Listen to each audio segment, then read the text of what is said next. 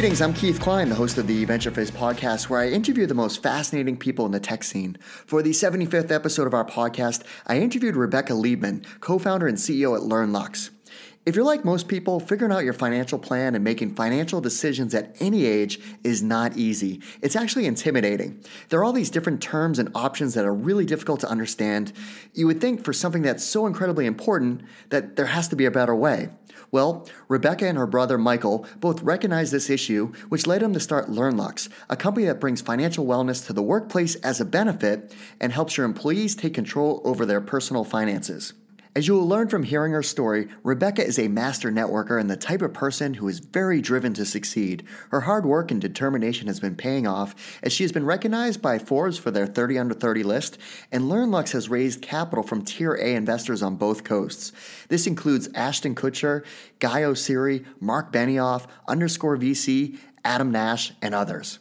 In this episode of our podcast, we cover lots of great topics, like the interesting ritual that she does every time before speaking in public all about Rebecca's background and the details behind LearnLux and its business model, advice for founders raising capital, tips for getting media as an early stage company, how she's developed her leadership skills, plus a lot more. Okay, quick side note. If you are hiring and looking for an effective way to engage with our targeted audience of professionals in the Boston tech scene, then you might want to consider adding a BizPage subscription for your company. It is an employment branding solution that includes your own company's microsite, job postings, content, and more. If you're interested in hearing the additional details, please send an email to info at venturefizz.com. All right, without further ado, here's my interview with Rebecca. Rebecca, thanks so much for joining us. Of course. Thanks for having me. Uh, so, as I was doing some research preparing for this interview, um, I, noticed that you have a pretty unique pre-pitch ritual. So, let's say if you were going to do a pitch at a you know a pitch contest, there's something, or maybe you're getting on spa- on stage to speak to somebody or to speak to a crowd. What's uh, what is it that you're that you do that's your pre-pitch ritual? Yeah. So I do this all the time, even before meetings, before I speak publicly. Um, but I put my arms in the air like this. Okay. And um, it's it's called a power stance. I don't know if that's the that's the official word. Pretty much, you do that for 30 seconds to two minutes, and it tricks your brain into thinking that you've already won. And so it's this really interesting study that Amy Cuddy did, where she found that humans and animals alike, when they win something, they make that gesture. They put their arms in the air. They make themselves very large. Um, and because you can't turn nervous energy into calm energy, all you can do is you can turn nervous energy into excited energy and that's what it replicates mm. so it mm. tricks your body into thinking that you've already won in the situation and um, and makes you excited so i do that a lot that is so cool so i, I since listening I, i'm like i need to one watch the ted talk that amy cuddy did who's you know she's a professor at harvard business school and researcher mm-hmm. and uh, i started doing it so before this interview i had my hands in the air for 30 seconds. I'm like, let's do this. Yeah. Which we're going to talk about how that actually translated into success and a, and a, real life scenario for you in a little bit. But let's go back. Let's talk about your background. Like, where'd you grow up? What'd your parents do for work? Yeah. this is my least favorite part, but um, I grew up in suburban Connecticut, really close to the Massachusetts border. Mm-hmm. Um, there was really just houses, schools, and a Target. It was a very small microcosm of the world. Mm-hmm. And um, my parents had kind of funny jobs. My mom uh, works at a nursing home, okay. and my dad sells toilets. Great. Well, there's always demand for that. exactly. There is always demand.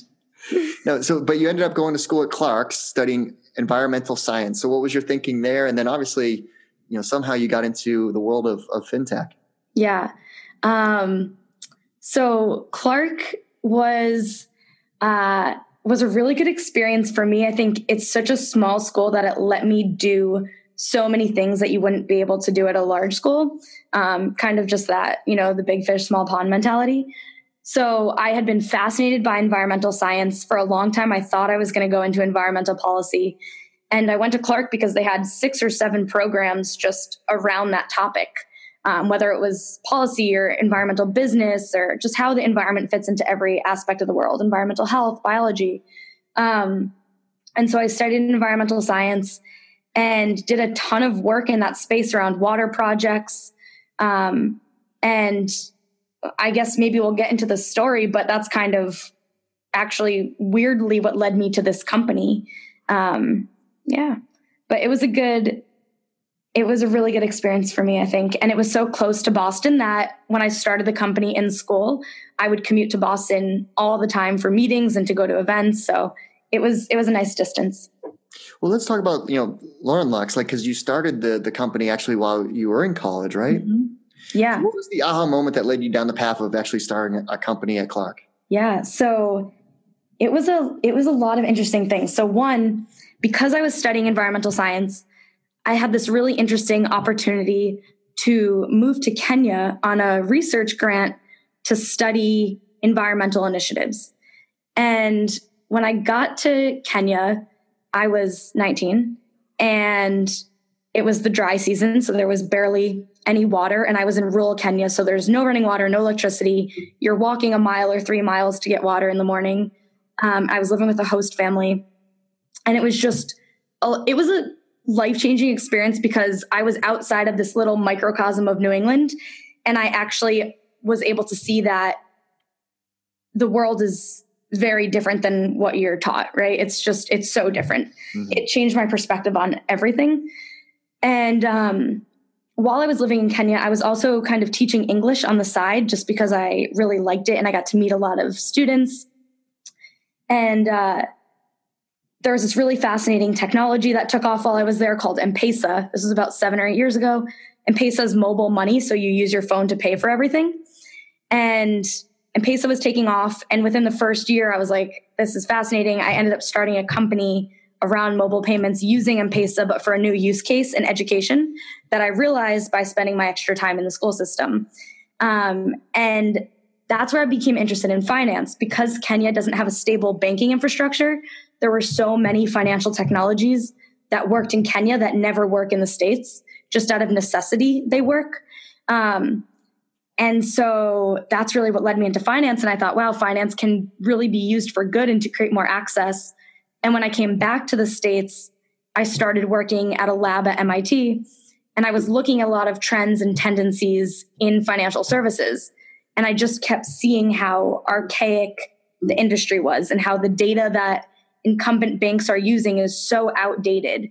Um, and the cherry on top was that the 10 PhDs in my lab couldn't figure out how to open a retirement account.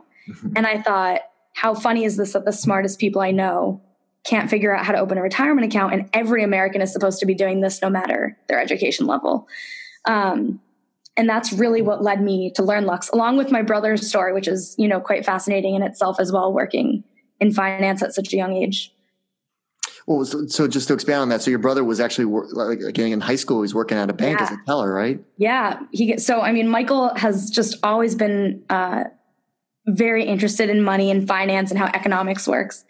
And he got hired to work at a bank when he was 15 and even as the youngest bank teller his managers who were older than him would always ask him for help with their finances and to help with their 401k and their uh, their retirement plans and he would also help the the phds at my lab and so it was just kind of this funny combination of seeing so many different environments of intelligent people but the inability to make financial decisions or understand what's going on I mean, it is. It's a, it's a world that you know um, you, you learn as you get older, but it's it's still intimidating. Like still even today, some of the things I'm like, what what does that mean, right? So yeah. so so what does LearnLux do? Yeah, so it's a it's a perfect uh, segue. I think finance is extremely intimidating. Our entire lives were treated like we should know finance, but there's never actually a point when you learn. Um, you inherit a lot of behaviors and tendencies from your parents and how you grew up, but you're never really taught exactly how to think through a financial decision. And so our goal was was really to do that to help you make the best financial decision for you proactively instead of waiting until it's too late 3 13 30 years too late and you're making a decision reactively um, so what that looks like now is we help people learn personal finance skills through online interactive learning tools and connect them with the resources they need. Um, and it's a lot of decisions around retirement, insurance, healthcare, credit, investing, just all those huge, ugly decisions that everyone has to make. It's ubiquitous, taxes. Um, but right now, it's just not a positive experience, and we really try to make it a seamless, positive experience. Yeah, because to date, it's not like something that's fun and easy to learn, right? You got to exactly. You know, typically you get a financial advisor that's referred to you maybe through, you know, like you said, your parents or like your brother-in-law's sister's yeah, friend. Like, I feel I've like a guy type of thing, I, you know, and you're like, okay, and like you go meet and you just like talk about this subject where, mm-hmm. uh, you know, to make it more engaging and down to earth, simple terms is just, I think, uh, incredibly helpful for regardless of age. How, how, did you get the, the business going? Like you started it while you were in college um, and you actually raised money initially through, um, you know, uh, rough draft ventures and dorm room fund, which are the, you know, the, the, the mm-hmm. funds that, you know, you have students, well, they're backed by general catalyst and, and uh, first round capital, mm-hmm. but you have these students that are on campuses, but they're not at Clark. So how did you get involved in raising capital from, from those two it's actually funny. I think when I pitched both of them, they were like, How did you end up here? Because it's mostly Harvard and MIT students who pitch them. They definitely don't have people scouting at Clark. Um, I think that's been probably the theme of this entire company is that I always find a way to get to people um, when I want to meet them. But uh, because I had spent so much time in Boston, again, like commuting to Boston while I was in school, I would go to events and I, I met people um, who worked at both of the funds or at Dorm Room Fund at Rough Draft and connected with them that way. Um, and then somehow got myself a couple meetings with them. And I think it was at the time, it was um, extremely validating because we started off by going after millennials. And so to have millennials as investors was exciting to say, hey, people realize this is a problem. These people want to use it. Um, it was definitely a great starting point for us. And now, what, what's the business model now? Like, like how does your company actually, you know, keep the lights on as far as business model? Yeah. So what we do now is we sell into employers to help their employees make all of their financial decisions around benefits, retirement, healthcare, insurance, even stock options. Um, like we mentioned, we were uh, we started as direct to consumer. When I started the company out of the lab at MIT, we were initially going direct to consumer. We learned a ton and we actually did pretty well direct to consumer because we ended up on the front page of the New York Times right before we launched. And so it kind of all that press syndicated and it, it, ended up doing really well. The thing was, I didn't like the way that you could monetize consumer. I didn't want to do ads or affiliate. And so I knew that we were going to have to do some type of B2B2C model where it was more aligned. And that's really where this, um, this model came in. And this, this is where we're starting kind of at work, but there's a lot of interesting um, places that are that are buying this for their organization or their employees or their customers. So it's it's a great starting point, and I really like the aligned revenue model. Now, you just uh, recently announced, um, you know, your next round of funding. So that was uh, two million dollars, but you know, those same investors that you know contributed to that round were your investors from actually winning a, a South by Southwest uh, pitch competition that was hosted by Sound Ventures, right? Which is mm-hmm. Ashton Kutcher and Guy o- Oseary's venture yep. fund. And then Marc Benioff was a judge, plus others like Gary Vee and so many other celebrity yeah. investor types. So like like how did you get involved in this pitch competition and like what was it about your story that not only did they write you a check that day but they doubled down on what the initial amount was going to be so what was so like do you think was so convincing that day that they're like wait we're doubling down on on this idea yeah, I think so. One, there was a lot of prep before that pitch competition that they did. They went through a lot of applications. They uh, we were on on calls, kind of going through what you would go through in a typical investor meeting before they picked the five companies that would um, present, and then and the judges went through that. Even a lot of the judges mentioned, you know, we read about your business on paper, and then to put the face of a founder next to that business is really interesting and and found it compelling. I think it's a mixture of things, especially at this level. I think it's a lot about who we are and why we're doing this. Michael and I are so dedicated to building something much larger than ourselves. We know that access to financial services is a massive challenge and a massive opportunity. Um, and we really explained why it was so interesting and relevant to us. And um, and then just explaining kind of our path for what we're going to do over the next couple of years of how we can reach millions and millions of people. So I think it was a mixture of just our personal passion and love of this topic and then uh, a very thought out kind of plan for for how to make a huge company out of this. And I I, I was inspired by um, another podcast that you did. Andy was very honest about starting a company, and I think you know I've done a lot of pitch competitions.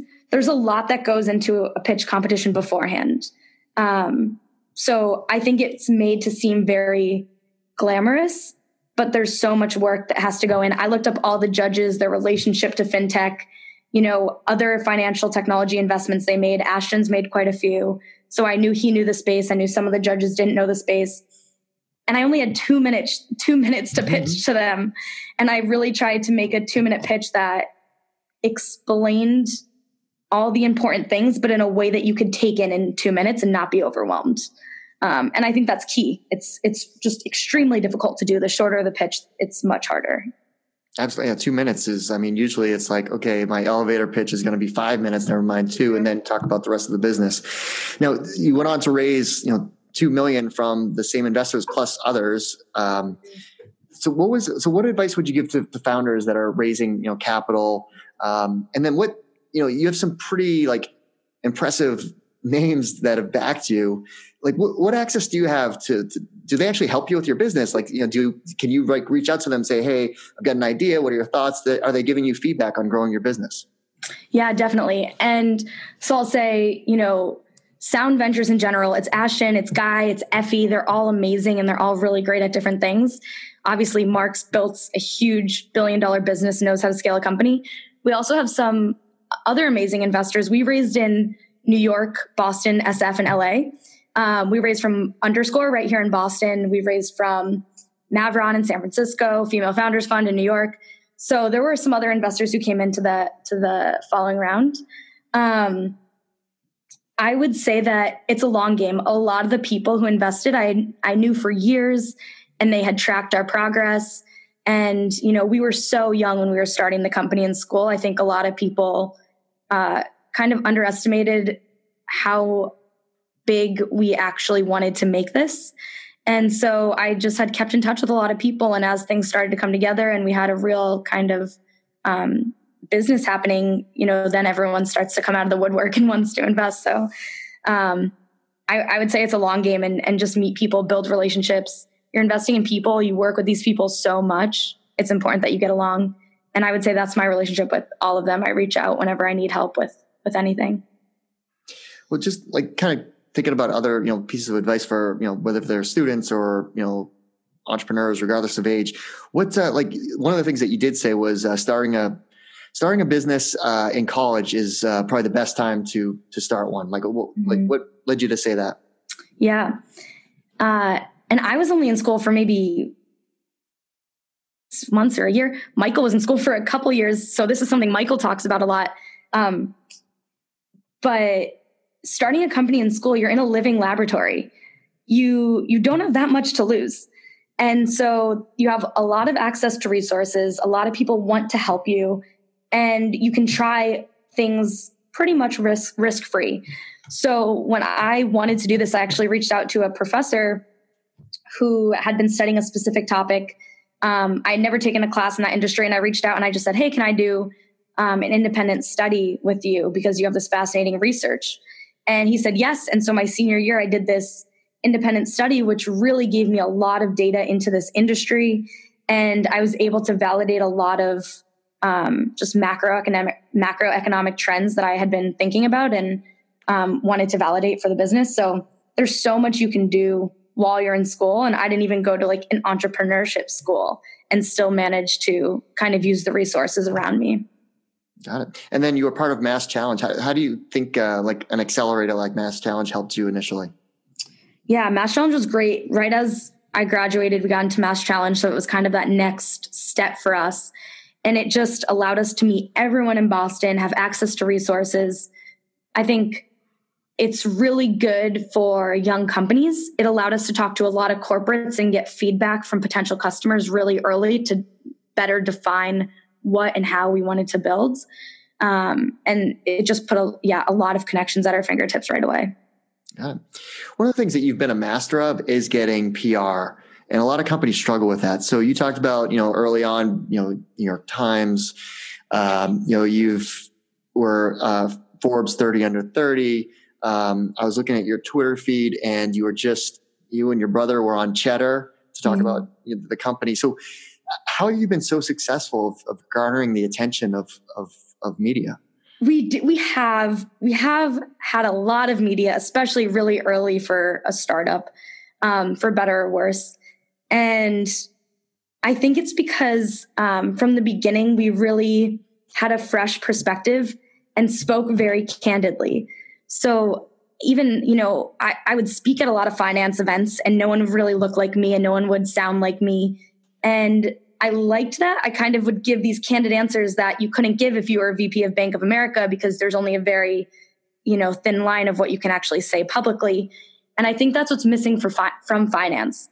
What I'm trying to do in finance is change people's relationship with money. In order to do that, you have to have a more human experience. Right now, financial services doesn't. It's very mechanic. It's not human at all. And I think kind of the fresh perspective and candidness just around being human, understanding that decisions are hard, um, really made people kind of want to talk about the story. Um, and also, you know, we weren't the typical founding team per se. Um, yeah, so just kind of a different different storyline, and then people read something interesting, they pull something else out of it, and that's how it's happened. But let's also talk about like you know, like one of the things that it seems very obvious about you is is hustle you know, and people like Gary Vee talk about, you know, hustle, hustle, hustle, right? It's almost yeah. like Vogue would say, you know, you hustle, but I think you actually do like, that's something you like, I, like I see you around Boston all the time. Like you're, you know, raise money from West coast, East coast. Like, so, so, so what, what, does the word like hustle mean? And what, like, how would you advise other, you know, founders yeah. to think the same way? Yeah. And it's interesting. I think the word hustle is actually being debated in Silicon Valley right now. I'm not sure true. if I how I feel about that word yet. I think it's kind of that that quote about, you know, the harder you work, the more luck you have, whatever mm-hmm. the that idea of that quote is. Um and and going back to just being really open, it's not like I just these things don't just happen. You you prepare for them. There's people who I meet and someone I'll, I'll I ran into a, um, a really cool investor in, in an airport pretty recently. Someone was like, "How did that happen?" It's like well, I knew who he was. I've been following him for a long time. I saw what he was interested in. I saw him in an airport and I knew what I could say to say hi. Um, it's if you there's a lot of steps you can take to prepare and a lot of hard work that goes into making everything happen. And I think maybe it's even having a chip on your shoulder from, you know, me being a really young woman in an industry that is extremely different than me where I always had to work a little harder just to be where normal people were at. And so naturally, I just kept that up and always outworked anyone else. And that increased kind of the luck factor um, of being in the right place at the right time, knowing who I should be talking to and and and meeting them. Yeah. So I mean, I agree. Like it's not like hustle. The word is you know that doesn't necessarily mean like how many hours or just like constant perspiration. It's about you know being uh, you know aware of what's going to push your business forward mm-hmm. and using that time wisely, uh, regardless of number of hours spent or you know. So um, now, what about uh, you know building a company at a relatively early age to where you are now? Is there anything that you would have done differently, kind of reflecting and looking back? Yeah, this is it's a tough question. I think the um, not necessarily with the business. I think a lot of things happened in the right order. I wish I would have written down more as it was happening, almost recorded more about like the journey and the experience. Um, I feel like a lot of it I just forgot. It's been years of hard work, and a lot of it I you remember certain things, but I think like a traumatic experience, your brain only tends to remember certain things to keep you alive. Mm-hmm. And since startups are so traumatic, I feel like there's a lot of things I just don't even remember. Sure. And uh, I wish I would have just recorded more of it, to be honest. Yeah. Now, what about uh, you know hiring people, managing, leading a company? Like, were those traits that just were natural? Is it something that you know has been a, a constant evolution for you? Uh, a little bit of both. I would say a lot of people are fascinated by the way I lead the company, especially because almost every single Michael and I are the youngest people at the company right now. I assume eventually that'll change since we keep getting older and people keep graduating. Um, but I've always had an interest in leading, and I think naturally throughout my own experiences, I took on leadership roles. I was the editor in chief of my school newspaper for two years, and I remember that experience vividly because it was the first time I was managing people older than I was who maybe thought they should have had that role, but I uh, I was younger than them in managing them. Um, all throughout high school and college, I had started clubs and was the president of clubs. So a lot of a lot of leading people was something I had done in smaller capacities, and so just kind of scaling that and evolving your own personal style. And I'm fascinated by humans and human behavior, so I read a lot of behavioral economics. And I think, especially someone like me who isn't the typical CEO, I try to think about what I want my leadership to look like. I want to be really honest and candid, but I want to be respected at the same time. And I think that's something CEOs, no matter who they are, struggle with. And so that's something I strive to um, to accomplish. What about like mentorship? Like who do you count on? Like who can you reach out to for different, you know, challenges that you're having with your business?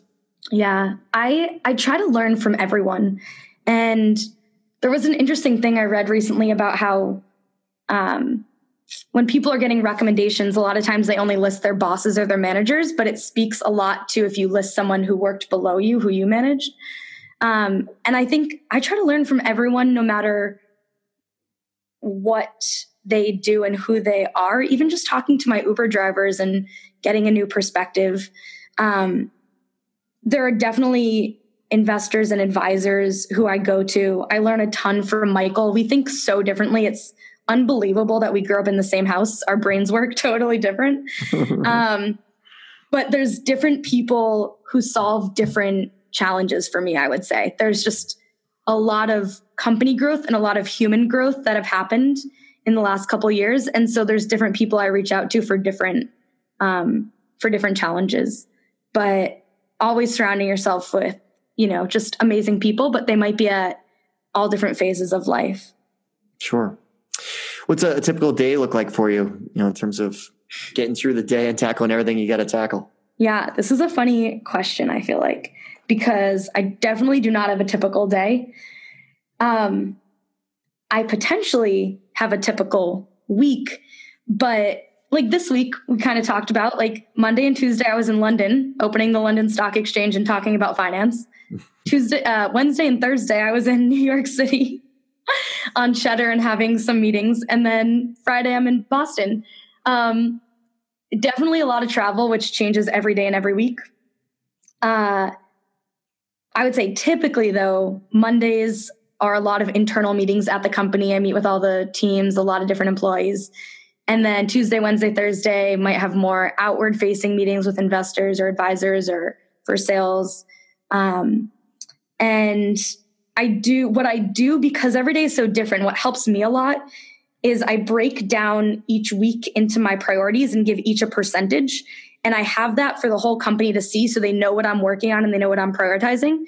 So that might change depending on what's happening. Like I might be spending 50% of my time on sales or um, you know, or 50% of my time on hiring. It depends kind of what the priority is, but I'll break it down. It's usually something like a 40, 20, you know, 15, 15. It, it kind of breaks down into each. So definitely no typical day, but just prioritizing what has to happen that week. That's great advice. like I've heard, you know, obviously like structuring your day and everything, but creating percentages and sharing that with your team. I haven't heard that before. Yeah, it helps because then if they want to meet about something, you can say, this is what I'm focused on right now. And you know, it, it helps clear your calendar. Now, you spoke at Inbound one year, and one of the uh, you know you were talking about all these you know different things that people need to be thinking about, and uh, you know one of the quotes you had was uh, being ready. If you wait until you are ready, you will be waiting for the rest of your life, which I thought was very powerful, and that's a great great message. So, what did you mean? Like, what does that mean? Yeah, something I say a lot. So when I was starting this company, everyone told me not to do it. Everyone said, You've never worked in financial services, you have no experience. You're in school, you have no time. and you you don't have money. In fact, I was in student debt, so I had negative money. Um, and everyone said, "Why don't you go work?" You know, and then start this later. And I thought I had just never been so compelled to do anything in my life, and I have had a lot of interests. I'm I you know I studied environmental science. I'm fascinated by a lot of things, but I had never been so compelled by anything else. Um, and I I think that statement's just always resonated with me. If you wait until you're ready, you'll be waiting for the rest of your life. You can tell yourself every day, every month, every year, you know, next year you'll have more money, next year you'll have more time, next year you'll have more experience. That's true, but you know, you can't wait forever. You can tell yourself that forever. Um, and I've found that that theme helps with making a lot of decisions, especially in startups when you have very few data points to make some pretty large decisions. Yeah, I mean, sometimes you just have to take a leap of faith because uh, you know you just continue to prepare, continue to train. If you're an athlete, right? Sometimes you just got to go for it. Mm-hmm. Exactly. Now, I assume you're growing the team at LearnLux as far as you know, continuing to expand and grow. Yeah, we're always growing, always looking for amazing people um, who want to build a large company around changing people's relationship with money. Cool. Well, Rebecca, thank you so much for taking the time to join us today and for sharing all this great advice, your background story of starting a great company, and obviously all the uh, words of wisdom. Of course. Thanks so much, Keith. Well, that's our show. I hope you found it useful and entertaining. If you did, please make sure you subscribe so you'll get future episodes. Also, please consider leaving us a five star review and share this podcast with all of your friends and colleagues in the industry. It all really helps us out. Last but not least, don't forget to visit VentureFizz.com, the most trusted source for tech and startup jobs, news, and insights. Thanks for listening, and I'll see you next time.